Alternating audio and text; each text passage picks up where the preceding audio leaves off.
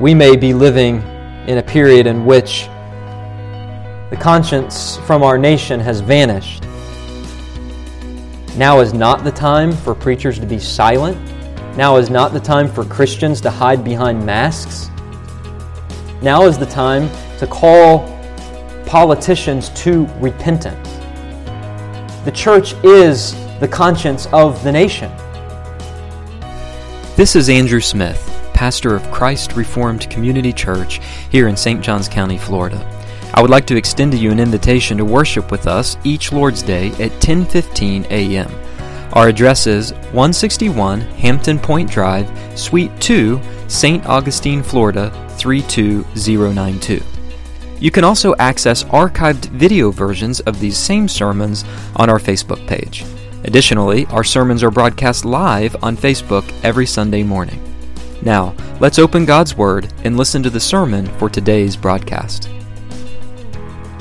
Well, take your Bibles this morning and turn with me again to the Gospel of Mark, Mark chapter 6. And when you find your place there, I want you to stand in honor of the reading of God's Word. We're looking at this section, verses 14 through 29, which is really the main emphasis of Mark chapter 6. The title of the message, Ungodly Civil Magistrates. Mark chapter 6, beginning in verse 14. King Herod heard of it, for Jesus' name had become known. Some said John the Baptist has been raised from the dead. That is why these miraculous powers are at work in him. But others said he is Elijah, and others said he is a prophet like one of the prophets of old. But when Herod heard of it, he said, John, whom I beheaded, has been raised. For it was Herod who had sent and seized John and bound him in prison for the sake of Herodias, his brother Philip's wife, because he had married her. For John had been saying to Herod, It is not lawful for you to have your brother's wife. And Herodias had a grudge against him and wanted to put him to death, but she could not. For Herod feared John, knowing that he was a righteous and holy man, and he kept him safe. When he heard him, he was greatly perplexed, and yet he heard him gladly. But an opportunity came when Herod on his birthday gave a banquet for his nobles and military commanders and the leading men of Galilee. For when Herodias' daughter came in and danced, she pleased Herod and his guests, and the king said to the girl, Ask me for whatever you wish, and I will give it to you. And he vowed to her, Whatever you ask me I will give you, up to half my kingdom. And she went out and said to her mother, For what should I ask? And she said, The head of John the Baptist. And she came in immediately with haste to the king and asked, saying, I want you to give me at once the head of John the Baptist on a platter. And the king was exceedingly sorry, but because of his oaths and his guests, he did not want to break his word to her. And immediately the king sent an executioner with orders to bring John's head. He went and beheaded him in the prison and brought his head on a platter and gave it to the girl, and the girl gave it to her mother. When his disciples heard of it, they came and took his body and laid it in a tomb. This is God's holy word. Please be seated as we bow for a brief word of prayer.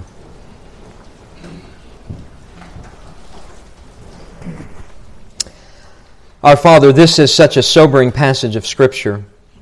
It is a passage of Scripture that reminds us of the ruthless, vicious, hateful opposition often found among civil magistrates against your gospel, against your truth, and against your prophets.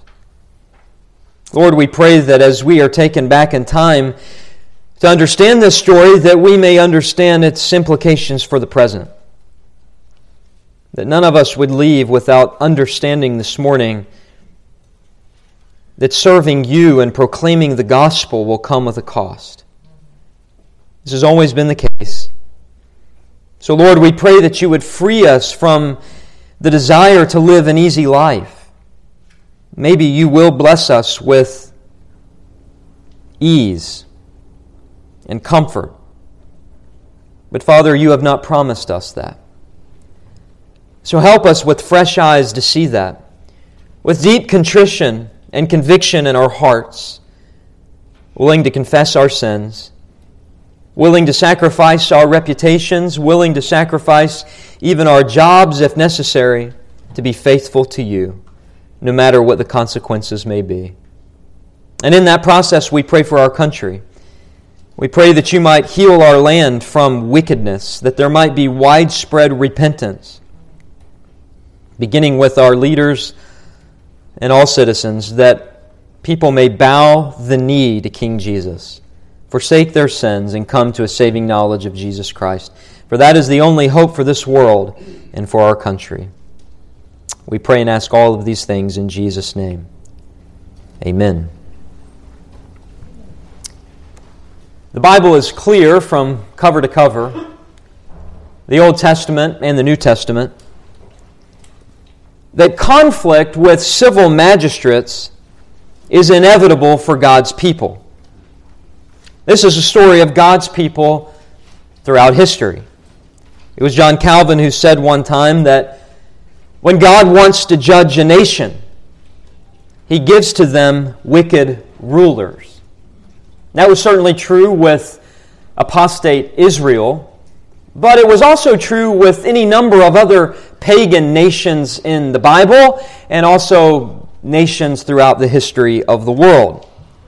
The story before us really encapsulates that sort of conflict, a sort of conflict which is always spearheaded by faithful prophet preachers who are marked with a holy boldness and proclaiming the truth so loudly that it causes civil magistrates to try to shut them up. That's always the cast of characters. It's always complete with some self-described arrogant king or civil magistrate, some bold prophet or preacher, and usually it is also associated with the wicked influence of an ungodly woman who has an authority that has not been granted to her by God, and in that sense is a reflection of Eve herself when she fell into the temptation of the serpent. These evil influences collide together to silence the voice of God by silencing the preacher of God and silencing the gospel of God. In our account today, we see these cast of characters. We see the civil magistrate, Herod. We see the prophets, John and Jesus. And we see this wicked woman, a sort of second coming of Jezebel, this woman named Herodias. Now, we need to remember that Mark wants us to take a bite out of his theological sandwich, and we've been looking at that the last couple of weeks, that we have a Markan theological sandwich in this passage. The first piece of bread is really verses 7 through 13 and the sending out of the 12 apostles to proclaim the gospel. You then have a section in the middle of that, which is the meat, the passage we are looking at this morning, verses 14 through 29, and then the bottom piece of bread is verse 30, where we read the apostles returned to Jesus and told him all that they had done and taught. In the middle of sending out the 12 and the return of the 12, Mark purposely places in the middle of that the beheading of John the Baptist. It's not because chronologically the beheading of John the Baptist occurred between the time Jesus sent the 12 out and the time the 12 returned. No, John puts it here and recounts this event to remind us that what was true of John the Baptist, what was true of Jesus, what was true of the apostles, and that is that they proclaimed the good news of the kingdom of God and were rejected by many, will also be true of many Christians. The consequence of which could be martyrdom, but most assuredly will be at a minimum persecution and mockery. So Mark has set up his reminiscing of John the Baptist's death. Both John the Baptist and Jesus were executed by political tyrants. Political tyrants that both succumbed to outside pressure, knowing that the people they were executing were innocent. Herod Antipas, as we read in this passage, gave in to the pressure of his wife Herodias and executes John in a grisly manner. Pilate gave in, we read later in the Gospels, gave in to the angry mob, setting up Jesus' execution on a cross upon Golgotha.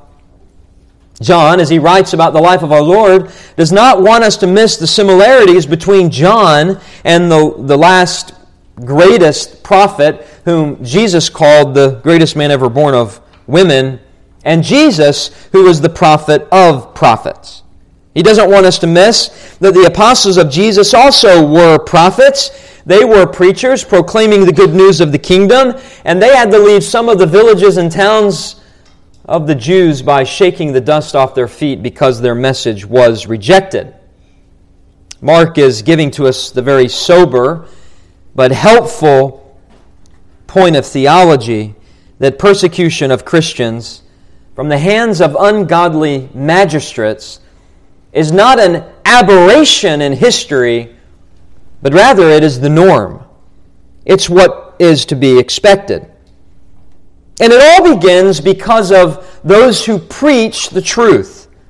John's identity as a prophet who proclaimed the good news of the kingdom was stated early in Mark's Gospel, back in chapter 1, coming right out of the gates, verse 2, as it is written in Isaiah the prophet, "Behold, I send my messenger before your face, who will prepare your way, the voice of one crying in the wilderness, prepare the way of the Lord, make his paths straight." In verse 7, John preached, saying, "After me comes he who is mightier than I, the strap of whose sandals I am not worthy to stoop down and untie." John the Baptist was the last greatest Old Testament prophet. John was known for one thing, and that was his preaching. And that is how Mark opens up his life of our Lord, by showcasing John the Baptist, the prophet preacher. But he also identified Jesus as a prophet early on, back in chapter 1 again. After John was arrested, verse 14, Jesus came into Galilee, proclaiming or heralding or preaching the gospel of God and saying, "The time is fulfilled and the kingdom of God is at hand. Repent and believe in the gospel." I guess in one sense that Herod wouldn't have been so bothered if there was merely the preaching of repentance. But notice that both with John the Baptist and with Jesus, there is not only the preaching of repentance, but there is the preaching of the coming of the kingdom of Christ. A kingdom that would threaten all other kings and all other kingdoms. And we saw earlier in chapter 6 that Jesus, the prophet, goes into his own hometown of Nazareth to preach in the synagogue, and he was rejected and shook the dust off his feet and went on a preaching tour around other cities because his own people rejected him.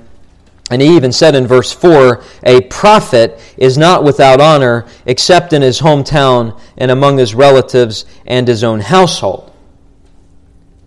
So if the prophet of all prophets could be rejected among his own family and among his own people, then why do we think that when we proclaim the gospel of the kingdom of God, that civil magistrates won't view that as a threat? They always have, and they always will. The emissaries of Christ, that is, the apostles, have also been highlighted by Mark as great prophets. Not only John, not only Jesus, but also the apostles. Luke 9:2 says that Jesus sent them out to proclaim the kingdom of God. And Mark says that in verse 11, "If any place wouldn't receive them and listen to them," which means they were a mouthpiece for truth, they were to shake the dust off their feet. And what was their message? Verse 12, "They went out and proclaimed that people should repent." They went out and proclaimed that in order to get into the kingdom of God, you must bow the knee to the one and only true King, that is, the Lord Jesus Christ. So it's clear up to this point in Mark's Gospel that the themes of prophethood and martyrdom are on his mind. But now, as we move into this account, Mark reveals that there is a common thread of rejection of the gospel, and that common thread of the rejection of the gospel will always come at the hands of civil authorities, civil magistrates.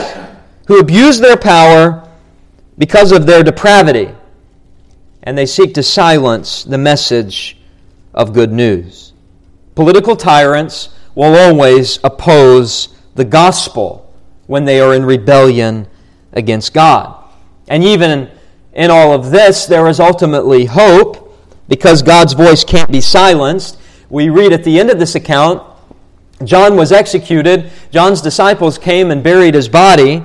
Once John left the scene, Jesus came and preached. Jesus also would be executed upon the cross, but he would rise again, his body being prepared by his followers. And those apostles would be the foundation of the church. And the church would be built throughout the world. No political tyrant can silence the message of the gospel. Now notice how Mark begins in verse 14. He begins with a chronological sequence telling us that King Herod heard of Jesus and he heard of the preaching of the apostles. This must have been quite a preaching tour. There must have been many demons cast out, thousands of demons, thousands of people healed, thousands of souls saved. The casting out of demons, a clear sign that the kingdom of God had come, that God's kingdom had been established. He writes that John has now been dead for some time. Probably John was executed near the beginning of AD 29, and we know that as Mark writes in verse 14, John has been dead for at least a few months because Mark indicates the fact that Herod thought that Jesus was John raised from the dead. And that leads Mark to now recount how John's death took place at the hands of Herod through the influence of Herodias. Both of these people having deranged minds and depraved hearts because they were rejectors of the one and only true gospel. Here's the bottom line. As an ungodly civil magistrate, Herod felt threatened by both John and Jesus' gospel influence. He fears John has been raised from the dead through the person of Jesus to haunt him, and he doesn't want to lose his power, he doesn't want to lose his kingdom, he doesn't want to lose his control, and he doesn't want to give up his sin.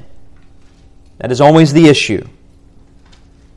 Any kingdom that threatens his position and power must be snuffed out. So he kills John the Baptist, and soon another political tyrant, namely Pilate, will pursue Jesus.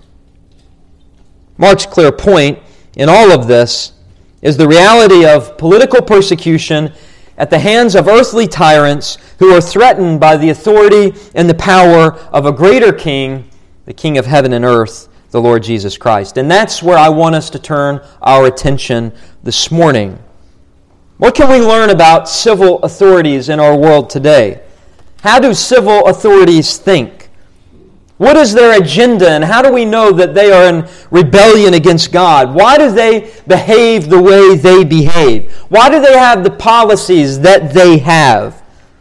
Who do they see as the greatest threats to their power, fame, money, and authority? Well, the answer is, from our text, Christians.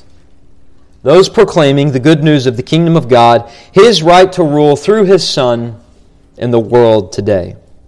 This has been Mark's point from the beginning. We are now reaching Mark's primary point up to this point in his life of our Lord. He wants to tell us that the kingdom of Christ has been firmly established. The kingdom of Christ will go on. That the church is a great building in the world. The Bible calls it, Peter and Paul do, the temple of the Lord. And that no matter what, Christians are to proclaim the gospel in the face of political tyranny with unflinching boldness and undaunted determination, because Jesus said He would build the church and the gates of Hades would not prevail against it. Now, before we look at the verses, let me give you a little context regarding this civil magistrate that we're talking about. His name is Herod. That's what he's referred to as in this passage. He was part of the Herodian dynasty, and his proper name was Herod Antipas. You're familiar with his father. being Herod the Great, who massacred the male children at the threat of the coming of the Messiah. We read about that in Matthew chapter 2. Herod the Great's grandson was Herod Agrippa. We read about him in Acts chapter 12. All of the Herods essentially followed in the long line of ungodliness and Herod the Great, or who we might call Herod the Bad. The apple did not fall far from the tree. But this particular Herod, Herod Antipas, was one of four sons of Herod the Great, who upon his death had his kingdom divided up into four parts. Herod Antipas was the second of four sons, and he was declared the Tetrarch of Galilee. He reigned from the years 4 BC to about AD 39, and he was about 30 years into his 43-year reign as Tetrarch when he began to fear the influence of John and Jesus. Herod the Great had 10 wives, and Antipas was the son of Herod the Great's fourth wife, Malthus. Antipas was a shrewd political leader, but he was less competent as his father, and as we'll see as we come to the conclusion of this story, his life ended in tragedy and in sadness because of his arrogance and his incompetence, but ultimately because of his rejection of both John and Jesus. He was a very arrogant man. He was essentially a spoiled brat. He had two large cities built in his honor, Tiberias and Sepphoris, both within walking distance of Capernaum and Nazareth, which explains why he would have been so familiar with Jesus. Jesus was preaching in Galilee, in the synagogues, in the villages, and in the towns. But no matter how much power, no matter how much authority he had, it was never enough. And that is always true, that apart from Christ, no matter how much power, authority, fame one may have, they will always be insecure, they will always be paranoid, they will always be fearful, they will never be satisfied, and such is the tragic story of Herod Antipas. Now, with that context and background in place, what I think that we learn from verses 14 through 29, as we look at the example of Herod Antipas, we learn four characteristics often marking ungodly civil magistrates. I can't express to you this morning how important I think this passage is for our own day. I can't explain to you how important it is to understand this simple principle: there is nothing new under the sun. That what was going on in the heart and the mind of Herod Antipas is what is going on in the heart and the mind of any number of civil magistrates and civil authorities in our world today. You want to understand what's going on in the world today, read your Bible. Understand Herod Antipas. Understand his ruthlessness. Understand his sin. Understand his derangement. Understand his impulsive nature. Understand his arrogance. And most of all, understand that the real issue was he was a hater of God and he wanted to be his own king and boss. This is what always marks ungodly civil magistrates. So let's look at these four characteristics of ungodly civil magistrates. We'll begin in verses 14 through 16, where we learn that ungodly civil magistrates are often notoriously irrational. Notoriously irrational. Verse 14 says that King Herod heard of it. Heard of what? Well, Jesus' name. For Jesus' name had become known. Mark is cluing us into his paranoia, where a person in high political office, he had suppressed God's truth so much that he couldn't think straight. And Mark reveals to us that his irrationality leads him to reject truth, to believe falsehood, affecting his ability to lead in a God-honoring way because of the conclusion he comes to regarding the identity of Jesus. It says there in verse 14 that he was a king, not technically speaking, but that is the way that he viewed himself. He viewed himself as more important than he really was. He had authority, but not the authority of a king. He only had 1/4 of his father's kingdom, and he wasn't a king, he was a tetrarch. But he viewed himself as a king. And he saw any other political enemies or maybe even allies as a threat to his authority. His fear, which undergirds these verses, is simply this. The chopping off of John's head did not silence John's voice because another came, namely Jesus, the Son of God, who was preaching the same thing, and now he's sending his apostles out on a preaching tour in Herod Antipas's Galilee to preach the good news, listen to this, of the kingdom of God. The kingdom of God had arrived. And so he's paranoid. Popular opinions about the identity of Jesus had surfaced. No doubt, as a political leader, he got his advisors and officials together to go research all of these different views about the identity of Jesus, and we see them enumerated for us beginning in verse 14. Some said, John the Baptist has been raised from the dead. That is why these miraculous powers are at work in him. This was irrational because although both John and Jesus were preachers, only one could perform miracles, and that was Jesus. There's no evidence in the Bible that John performed miracles, so this isn't based on evidence. This is based on superstition and Herod's own faulty man-made wisdom, because he didn't want to recognize Jesus for who he really was, the Son of God, the true and final King. That was the conclusion he ultimately came to, as we see in these verses. But verse 15 gives another take on Jesus. But others said, he, that is Jesus, is Elijah.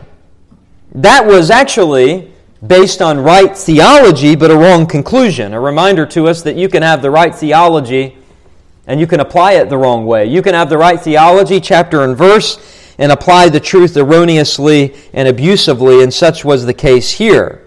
Because the Old Testament did predict that Elijah will return as the forerunner to the Messiah, but that was John the Baptist, not Jesus. John was Elijah. In Malachi 4:5, behold, I will send you Elijah the prophet before the great and awesome day of the Lord comes. As a matter of fact, in Matthew chapter 11, we know that John the Baptist was the return of Elijah, if you will, because Jesus himself said that. Matthew 11, verse 13, for all the prophets in the law prophesied until John, and if you're willing to accept it, he is Elijah who is to come. He who has ears to hear, let him hear. Apparently, Herod didn't have ears to hear. John the Baptist was Elijah. So this is mistaken identity, as Herod even entertains the notion that Jesus could have been Elijah. But then the third view, also in verse 15, and others said, Jesus is a prophet like one of the prophets of old. Well, true enough was the first part. Jesus was a prophet, but not the last part. Jesus was not like one of the prophets of old. Remember that in Deuteronomy chapter 18, Moses spoke about Jesus.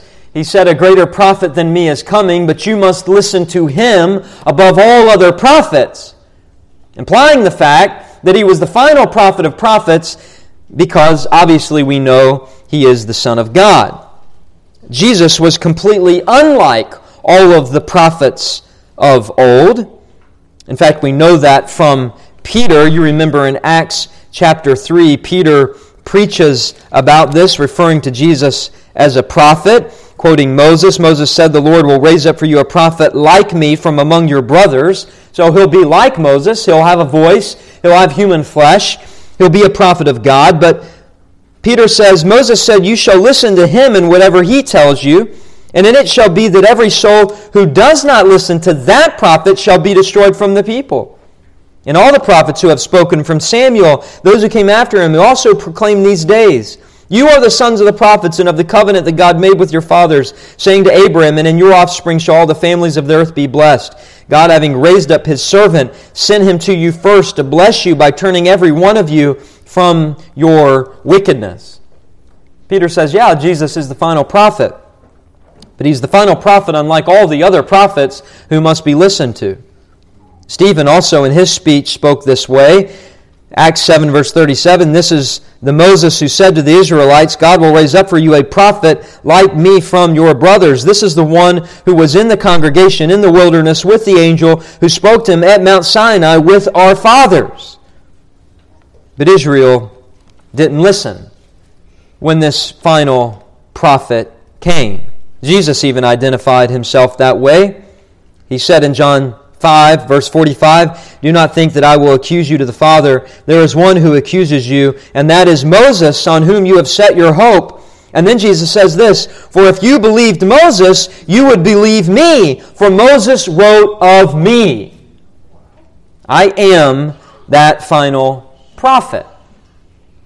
And that is why the author of Hebrews speaks in no uncertain terms. Long ago, at many times and in many ways, God spoke to our fathers by the prophets, but in these last days He has spoken to us by His Son.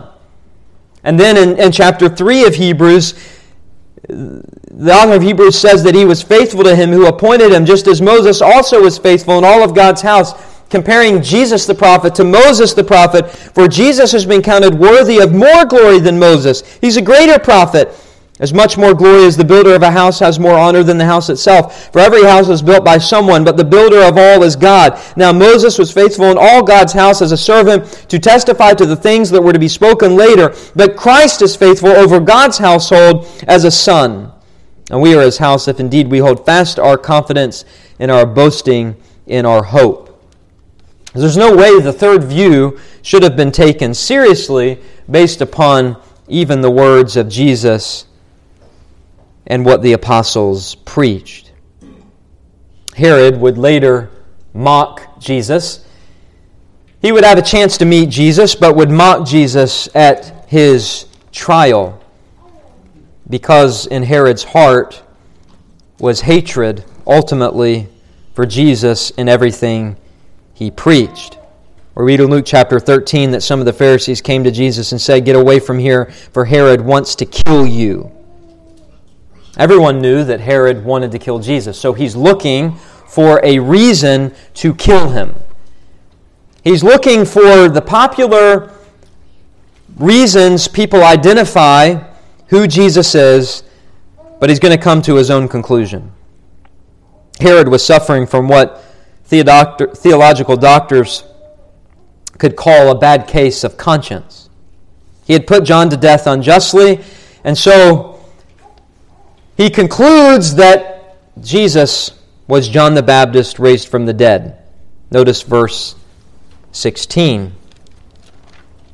"But when Herod heard of it," that is all of these views, "he said, 'John, whom I beheaded, has been raised.'" He's been raised. He had severed John's head, but he had not silenced his own conscience. This was, by the way, the most irrational of the three positions. It's easy to understand. You could misinterpret Deuteronomy 18 and say Jesus is a prophet like all the other prophets because Moses said that. You're going to have a prophet like your brothers. It'd be easy to misunderstand Malachi 4:5, somewhat mysterious prophecy of the return of Elijah, and there were so many similarities between John and Jesus. They were, in fact cousins, that you could conflate the two and misunderstand that. But to believe some bizarre thing based upon your own wisdom that Jesus was John raised from the dead, the only reason you could come to that conclusion is not because your political advisors informed you that was the right position, but because your conscience informed you that this was John the Baptist coming back in the person of Jesus to haunt you and to judge you. And in the ancient world, there was a popular belief that resurrections were omens of impending judgment. If that was Herod's thinking, he was right in one sense, because God would judge him, and part of his judgment would be the fact that he had suppressed the truth so much that he would never escape his guilt for slaying one of God's innocent prophets, namely John the Baptist. Instead of weeping and repenting, he wallowed in his fear. What misery, what shame. His conscience haunted him. And he thought Jesus was John the Baptist raised from the dead. I just want to say this morning, that God has placed in your soul a conscience that is meant to haunt you and convict you of sin. David writes about this in Psalm 32. "Blessed is the one whose transgression is forgiven, whose sin is covered. Blessed is the man against whom the Lord counts no iniquity, and in whose spirit there is no deceit. David says, when I kept silent about my sin, here's how he describes a conscience that bothers you. My bones wasted away through my groaning all day long. For day and night your hand was heavy upon me. My strength was dried up as by the heat of summer. Misery, shame. But then David says, I acknowledge my sin to you. I did not cover my iniquity. I said, I will confess my transgressions to the Lord. And you forgave the iniquity of my sin. Therefore, let everyone who is godly offer prayer to you at a time when you may be found. Surely in the rush of great waters, they shall not reach him. You are a hiding place for me. You preserve me from the trouble. You surround me with shouts of deliverance. What a burden, what a weight was lifted off of David's shoulders when he confessed his sin. All unconfessed sin will bother a conscience, even the conscience of an ungodly king, and he must do something about it. Jesus, however, was not Herod's problem. He was Herod's solution. Herod's issue is he did not want to bow to another king. That is always true about ungodly civil magistrates. They are so notoriously irrational because they are blinded. They are blinded by pride, they are blinded by money, they are blinded by fame, they are blinded by power, and they can't see past all of that to, in humility, bow to King Jesus. Think of the many tyrants throughout history. Think of the paranoia of Hitler in the bunker in the last days of World War II. Think of the paranoia of Nero, of Stalin, of Pharaoh, who was willing to take lashings from God in the form of plagues, then give up his power and his authority to enslave Israel. Because sin always produces stupidity and irrationality among the wealthy and the powerful, because they get to a point where they think they are above God. Herod couldn't think straight because he needed his heart changed. And all political tyrants lose their ability to make rational and capable decisions when they are in utter and total rebellion against God. They are the epitome of 2 Corinthians 4, the God of this world having blinded their minds. They're the minds of the unbelieving from seeing the light of the gospel of the glory of Christ, who is the image of God. As the saying goes, power corrupts, and absolute power corrupts absolutely. Such was true of Herod. He would not be swayed from his irrational view that Jesus was John raised from the dead, and so God let him live in the misery of a bad conscience. And you can be sure that given enough power in the hands of ungodly civil magistrates, they will not only continue to suppress the truth of God within their own heart to their own detriment, but they will also do it to the detriment of the citizens of whatever country they are leading. One of the clearest evidences of God's judgment on a nation is that He will give to that nation irrational leadership that makes decisions that absolutely make no sense, except to the people making them. That certainly was true with Herod. He was notoriously irrational.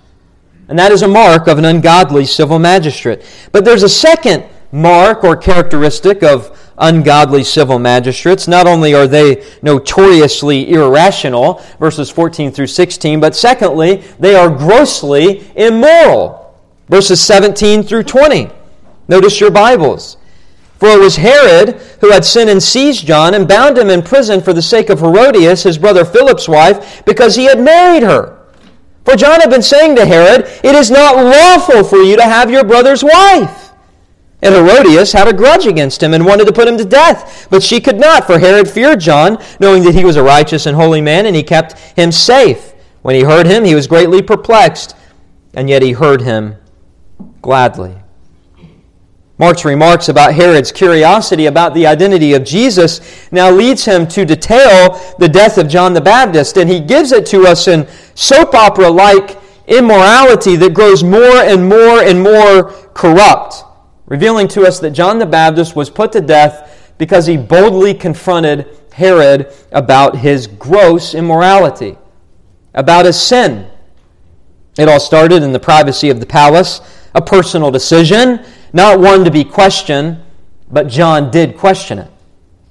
And therefore he was ultimately arrested and executed. Notice verse 17 closer. For it was Herod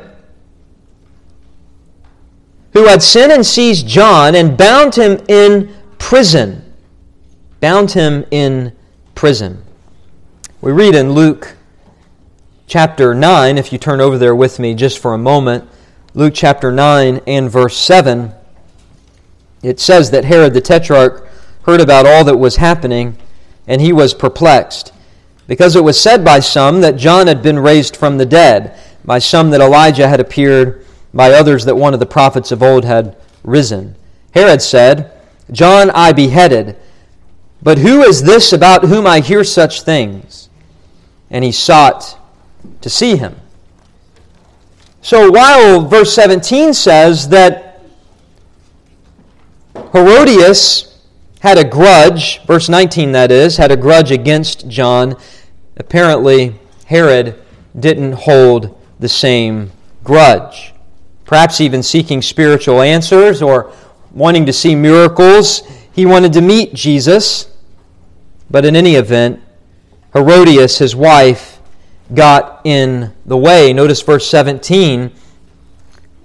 He seized John and bound him in prison, not for his own sake, but for the sake of Herodias, his brother Philip's wife, because he had married her. She got in the way. And brothers, I want to tell you, this is a valuable reminder. A good wife can be a man's greatest blessing, and a bad wife can be his greatest curse. Here John preaches a message of repentance, something he did to everyone, right? All the way back in chapter 1 and verse 2, verse 7, verse 8, a message of repentance. Over and over and over again, he preached repentance, Matthew 3:2. In order to do this, and in order for you to preach repentance, you must mention, listen to this, specific sins. And not only specific sins, but specific sins of specific people. John did that.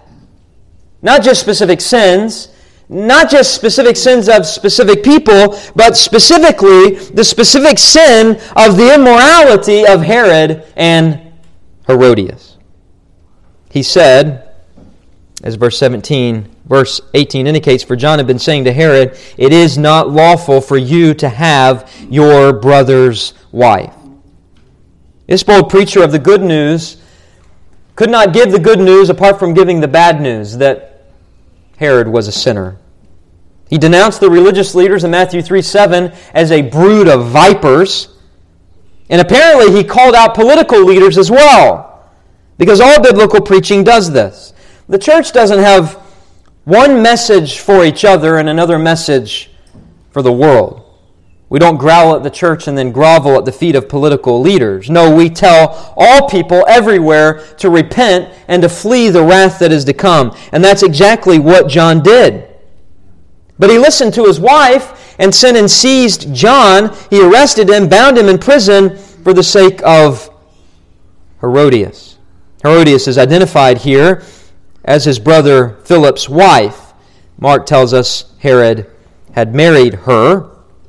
This was a twisted family tree and somewhat confusing, but let me give it to you in summary. Philip was her father's half-brother. So she was married to her half-uncle, divorced him, and married another uncle. That's how immoral this was. And you could imagine, a domestic dispute is going to be raised at some point. When you marry one of your nieces that you encouraged to divorce one of your half-brothers, what could possibly go wrong? Well, a lot went wrong in the world of sin. As John says here, it is not lawful for you to have your brother's wife. You have broken God's law. It doesn't matter who you are. You are under God's law. It doesn't matter that you're a king or a tetrarch. You are under God's law. You are living immorally. because adultery had occurred, divorce had occurred, and incest had occurred. 3 sins. Gross immorality. In fact, this angered Herod's former father-in-law so much. King Aretas, he was the ruler of the Nabatean Arabian area, southeast of the Dead Sea. He declared war against Herod, and if it wasn't for the Roman army, Herod would have been soundly defeated. But John didn't care who it was. He didn't care what sin it was. Sin was sin, and so he would call out the immorality of Herod. What was his text? Well, probably Leviticus 18:16. You shall not uncover the nakedness of your brother's wife. It is your brother's nakedness. Or how about this verse? Leviticus 20, verse 21. If a man takes his brother's wife, it is impurity. He has uncovered his brother's nakedness. They shall be childless. In other words, God will curse you with childlessness because of such gross immorality. John said, King, with all due respect, you are living in sin. You see, John had no sacred cows in his herd. He protected no special interest groups. He didn't poll people to see what they wanted him to preach. He didn't play to the grandstands. No, he preached the unadulterated truth, and he left the consequences to God, and there were consequences to come. And notice the language of verse 18. For John had been saying to Herod, it is not lawful for you to have your brother's wife. This is not some one-time sermon. He had been saying to him. He probably preached multiple sermons regarding the sins of political leaders, multiple sermons regarding the sin of Herod and Herodias. He called his wife out as well. In fact, there may be some evidence that he even met Herod and said this to his face. Because, verse 18 says, John had been saying to Herod these things. This was an ongoing issue. Herod did have a palace that he lived in, and beneath that palace was a dungeon at Machaerus, scholars tell us. I have a vivid imagination. I like to think that Herodias was awoken each morning to John's booming voice, reminding them both of their gross immorality, their need to repent and place faith in King Jesus. I can hear her saying, honey, can you please shut that Christian preacher up? Sick of hearing him. So many good men have went wrong because of the wicked influence of a woman who is immoral. That's exactly what happens here. Herod couldn't control Herodias, so perhaps he allowed John to continue preaching this way to get under her skin. I don't know. Maybe he enjoyed listening to the message because he had some sort of religious fascination. Maybe his conscience was bothered to such a degree that he was close to repentance. But likely none of that was true, because Matthew 14:5 says, though he wanted to put John to death, he feared the people because they heard him to be a prophet. There was no spiritual experience by Herod. He was a politician. He feared the people. He feared his wife. He feared John, but he feared everyone but God himself. And verse 19 indicates that the more John harped on this sinful union, the deeper the grudge grew in Herodias' heart. Verse 19, Herodias had a grudge against him and wanted to put him to death. But she could not. History tells us that Herod Antipas fell in love with Herodias on a visit he made to her in Rome where they had an affair. In order to marry her, he had to convince her to divorce her husband, which was his half-brother and her half-uncle, sick and twisted. She was a sick and twisted woman. She turned against Herod just like Jezebel did against Ahab. You know, this is the story of history. Wicked women in places of authority they should not be in, and weak men listening to these wicked women, these Jezebels, these Herodiases. You remember Jezebel, the wife of Ahab, king of Israel. She was such a wicked queen, we read about in 1 Kings, the book of 1 Kings, that she massacred all the prophets of God that opposed the Baal worship in the sanctuary that she set up. And after Elijah, the prophet, defeated her on Mount Carmel, she swore revenge against him. 1 Kings 21:19 says that he prophesied against her, saying she would be trampled and eaten by dogs. And in fact, that's exactly what happened. The only thing that was found was her skull and her feet and the palms of her hands. That was all that was left to bury. Because God will always balance the scales of justice. Wickedness may go on for a time and for a season, but righteousness will eventually triumph over evil. But don't overlook the fact that sometimes evil triumphs. And in this case, Herodias got the better of Herod and of John the Baptist as well. Notice verse 20. For Herod feared John, knowing that he was a righteous and holy man, and he kept him safe.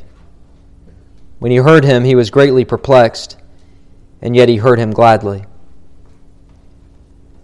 Herodias understands that she's not going to be able to win the heart of her husband Herod over, so she begins to plot.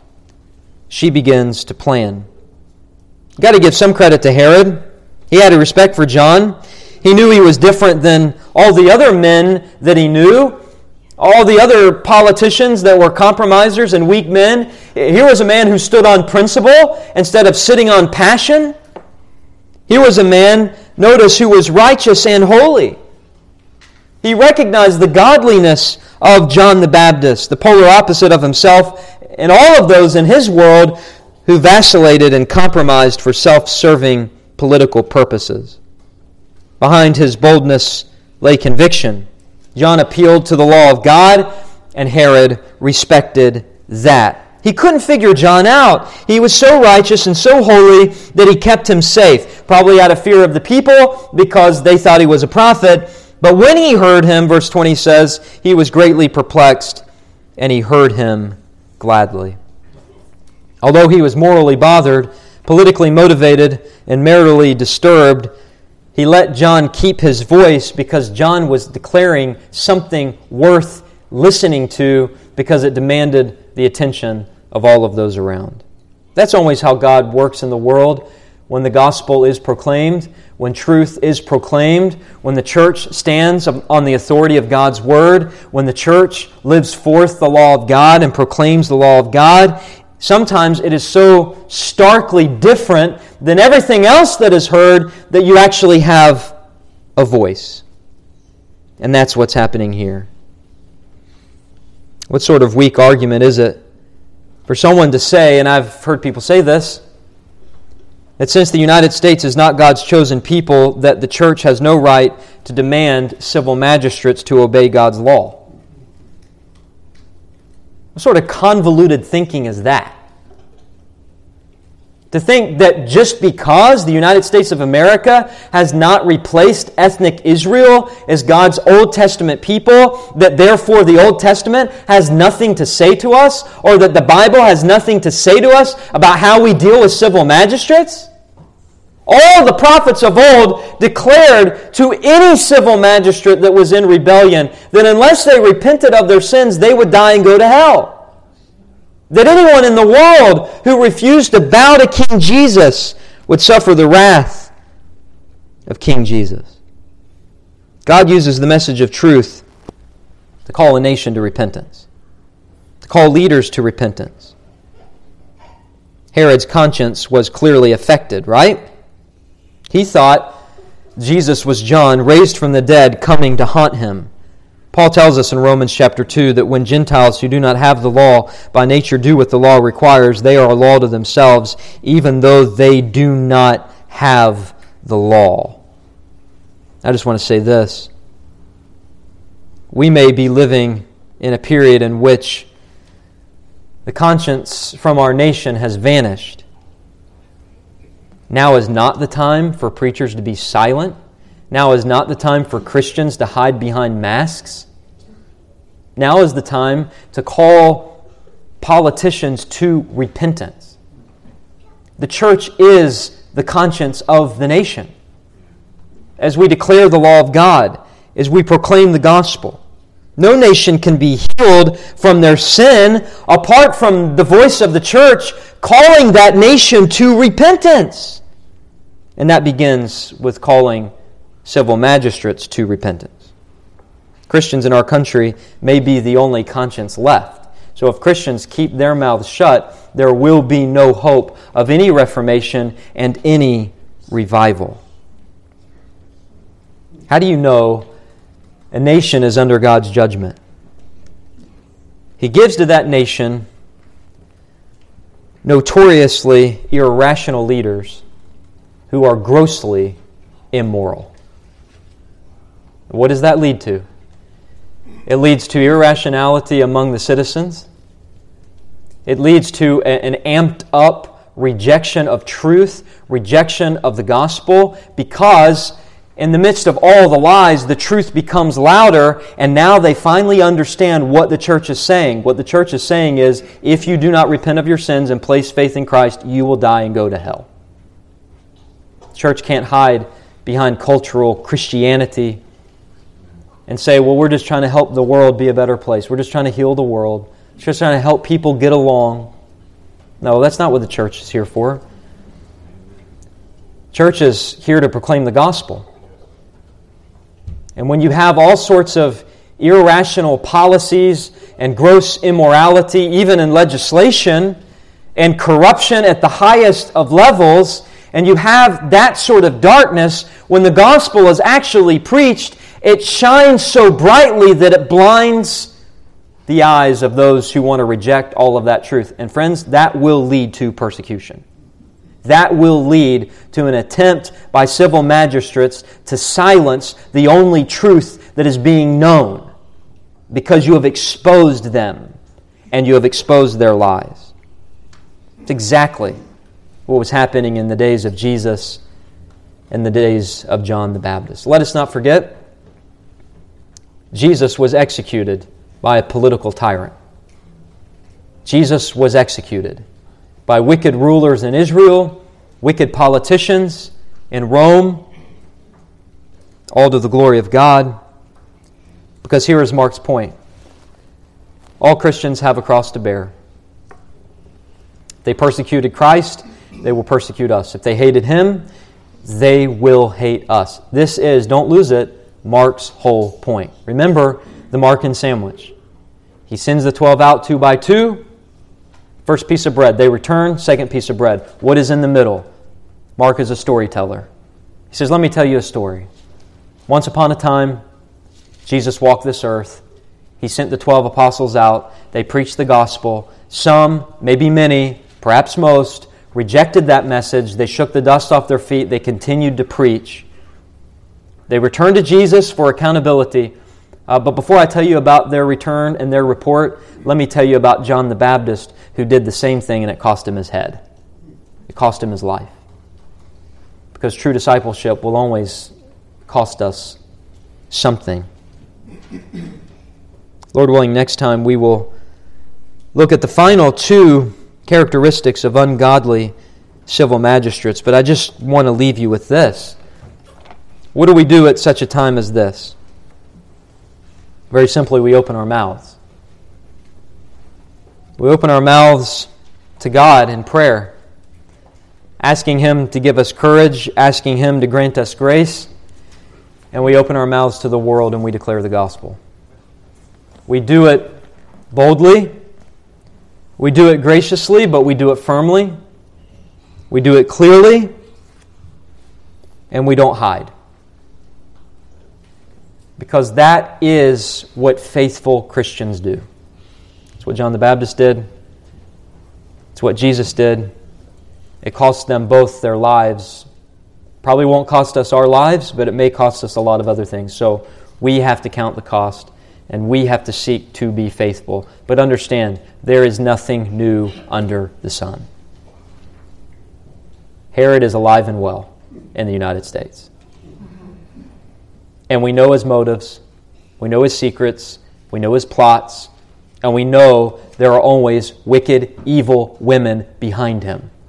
Just look at the president and vice president, and you will see. Let us pray.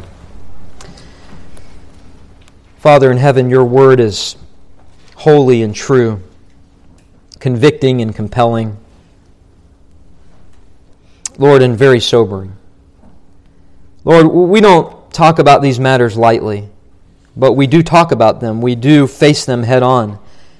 We do understand.